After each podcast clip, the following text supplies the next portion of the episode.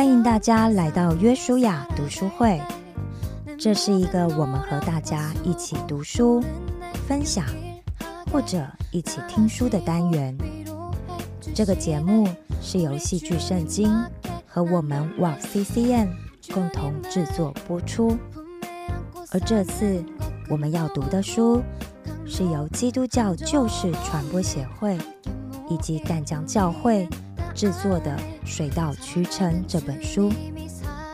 这本书是由廖年明以及张路德两位服侍者累积过去的辅导经历，集合了三十篇生命故事汇整而成。这里面的故事主角。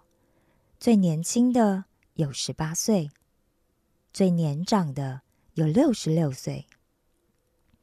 有单身男女，有夫妻，有父母，有孩子，也有爷爷奶奶。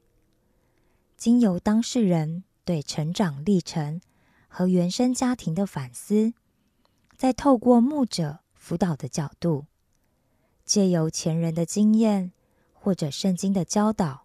来协助思考，最后也会提供每一位正好遇到相同情景的朋友们，该如何应应，怎么样为主而活，怎么样珍惜每一个当下的一些建议。但愿每一位朋友都可以在这里得到鼓励，学习到智慧，并且得到从神而来的医治。与安慰。第四章，成为新造的人，谈原生家庭。四之一，来不及说的爱。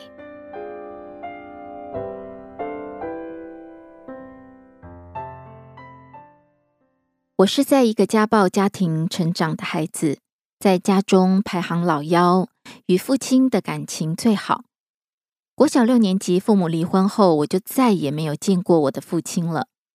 有一次，在路德姐带领回家学饶恕的读书会中，回想起父亲从来不在我的面前对妈妈施暴，对于他会打妈妈的过程以及细节，我都是从三个姐姐以及妈妈口中得知的。我并没有像姐姐们一样目睹整个家暴的过程。我想，父亲是用他的方式在爱我。他大概怕我会害怕吧，因为全家人就我最挺他。面对四个孩子，父亲最能满足我的需要。他是计程车司机，上班时间很弹性。小学每当想翘课的时候，一通电话跟爸爸说我头晕，不到十分钟，他就会出现在校园里载我回家。一路上，他会笑笑的念我：“谁不知道你懒惰病发作了？”他也常把零钱投入一个永远不会饱的铺满里，因为他知道我会去挖铺满。虽然这个行为是错误的，但这又好像是我们父女俩互动的小乐趣。记忆中，父亲曾经在二男一女到达目的地后，发现客人遗留了两瓶香槟。知道我爱喝，就把它带回家。我很开心，正要打开喝的时候，他跟我说：“他先喝喝看，没问题，再给我喝。”记得那一天，他一睡睡了好久，一醒来立刻倒掉香槟，告诉我：“女生要懂得保护自己。”爸爸常常问我们四个姐妹：“谁是他的小孩，就跟他走。”然而，我永远是那个举手要跟他走的人。升国二的时候，爸爸曾经来找我们，但我不敢跟他相认，当他的面跑走，躲起来了。我猜想当时他应该很失望吧。其实我一直很想找爸爸的，但是又担心找到他，如果他对我母亲的家暴事件又重演，那是我不能承担以及承受的。直到二十三岁，我才见到思念已久的父亲。见到那一刻，却是他的告别式。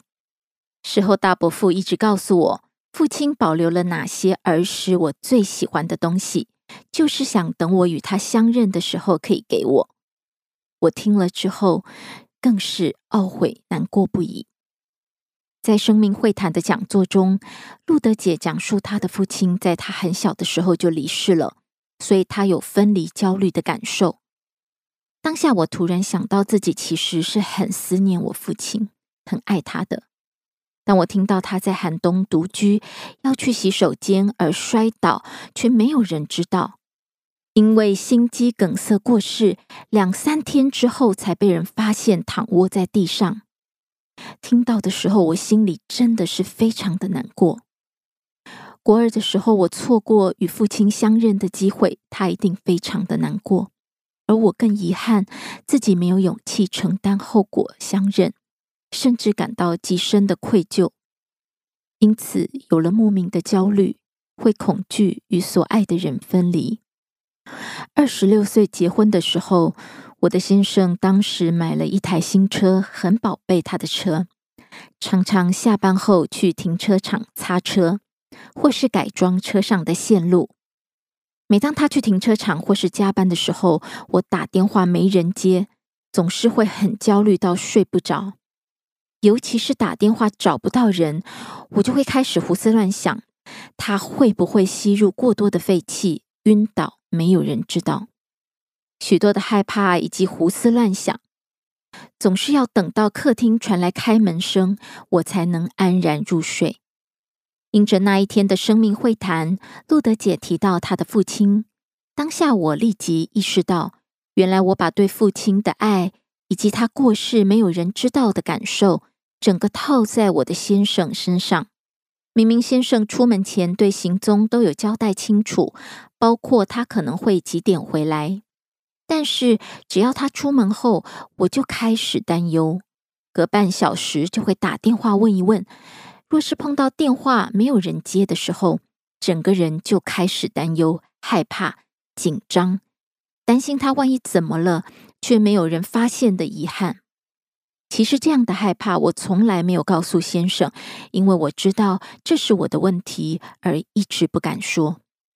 当我那天发现这是谎言，路德姐也带着我做 sozo 以及祷告，让我真实明白爱里没有惧怕，那是撒旦的谎言。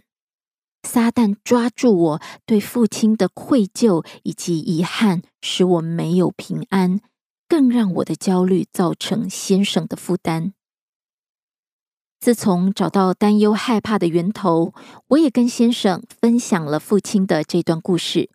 为什么他在密闭空间工作的时候，我会胡思乱想？为什么会电话夺命连环扣？先生才恍然大悟。我开始学习信任丈夫，尊荣丈夫。不论他帮我处理什么事情，我都要学习把他当成一个成熟的大人，而不是认知他只是个大儿子这样的心态。我渐渐发现，从头到尾，先生本来就是一个成熟的大人，是我这个太太没有学会信任以及依靠。感谢主，因着事事学习赞赏、肯定丈夫，先生的自信也慢慢被我给赞出来了。我们的关系也更加紧密了，他甚至会观察我的需要，而去投我所好。如同我的父亲对待我一样，透过讲座以及见证分享，让我看见我的先生就像天父一样保护我、疼爱我。现在不论他去停车场搞他的爱车多久，甚至晚回到家，我不再猛打电话，也不再害怕，只有平安。感谢主，透过讲座让我得享真正的自由。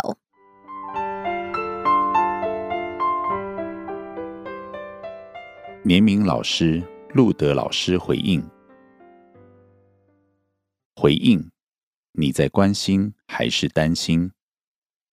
有人说，婚姻是一加一大于二，意味着两个拥有不同个性、天赋、能力的人彼此互相帮补支持，因而造就一个完美的家。然而，对婚姻还有另外一种说法：婚姻是零点五加零点五。等于一，意味着每个人走入婚姻都要舍弃自己的零点五，两人才能够合一，成就完美的婚姻。这个零点五就是我们从原生家庭所带来的老肉体，它不是属神的。凡是不属灵的、不圣洁的，都要丢弃，不要带入你的婚姻中。这位 Y 女士爱着她的爸爸，她的爸爸也极其疼爱她。然而，因着夫妻的冲突离婚，孩子必须选边站，这是人伦的悲剧。我们看到夫妻的冲突，孩子是最大的受害者。因着不能够跟爸爸相认，Y 女士带着这个内疚走入了婚姻。他担心再次失去他的所爱，这个恐惧成了复古之躯，日夜不断的噬咬着他。偏偏她的先生却是从事高危险的工作，需要在封闭的空间工作。于是他开始夺命连环扣。如果你是他的先生，需要高度专心工作，因着老婆的焦虑，需要不断接电话，请问你的感觉如何？你会觉得不被信任吗？你会烦躁吗？你接电话的口气会变得冰冷不耐烦吗？我们都以为自己在关心配偶，在关心孩子，然而配偶与孩子却觉得这些都是扰人负担。事实的真相是我们将来自原生家庭的焦虑投射在家庭关系中。只有我们重新得到光照，觉察到来自原生家庭的焦虑需要交托破碎。我们的家庭关系才能够从冲突紧张中恢复正常。这位 Y 女士展现了无比的勇气与智慧，她了解婚姻幸福的钥匙在自己的手上。我改变了，一切就改变了。她积极的参与生命会谈与各种成长讲座。当她发现她把原生家庭的传家宝带入婚姻，给配偶带来困扰，她毅然决然选择放下这些焦虑。找回上帝应许他的平安与喜乐。有人会担心放下了这零点五会失去自我，其实这零点五不是神给你的，而是来自原生家庭。如果你想得到神的应许在地如同在天，你可以回复神塑造你的样式，丢弃这零点五，你才能够遇见真正的我。一个焦虑的配偶，一个焦虑的母亲或父亲会想让人远离，所以。当你所爱的家人找各种理由试图远离你，他们的疏远又让你倍感被遗弃的恐惧，意味着你的家庭关系陷入循环式的系统问题。你可以向神祷告，求圣灵让你得灵得力。你也可以参加生命会谈工作坊，或者进一步申请 SOZO 的一对一咨询。关键是你已决定放下莫名的焦虑不安，来自原生家庭的传家宝。相信你可以做到多关心、少担心，重新修复关系。觉察是成长的开始，是不是？让我们来进行自我反思，去发掘我们生命中的盲点呢？第一，我从原生家庭带来哪些好品格呢？第二，我从原生家庭带来哪些传家宝需要丢弃呢？第三，我的家庭关系哪些地方是紧张的呢？唯有实践才能带来改变。我们要不要来尝试做个练习，与所爱的人很专注的聊一聊？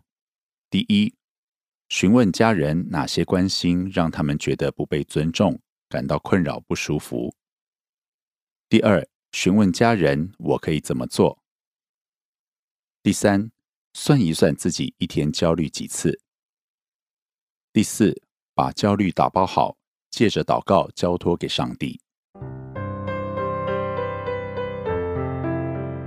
本节目由旧事传播协会淡江教会共同制作。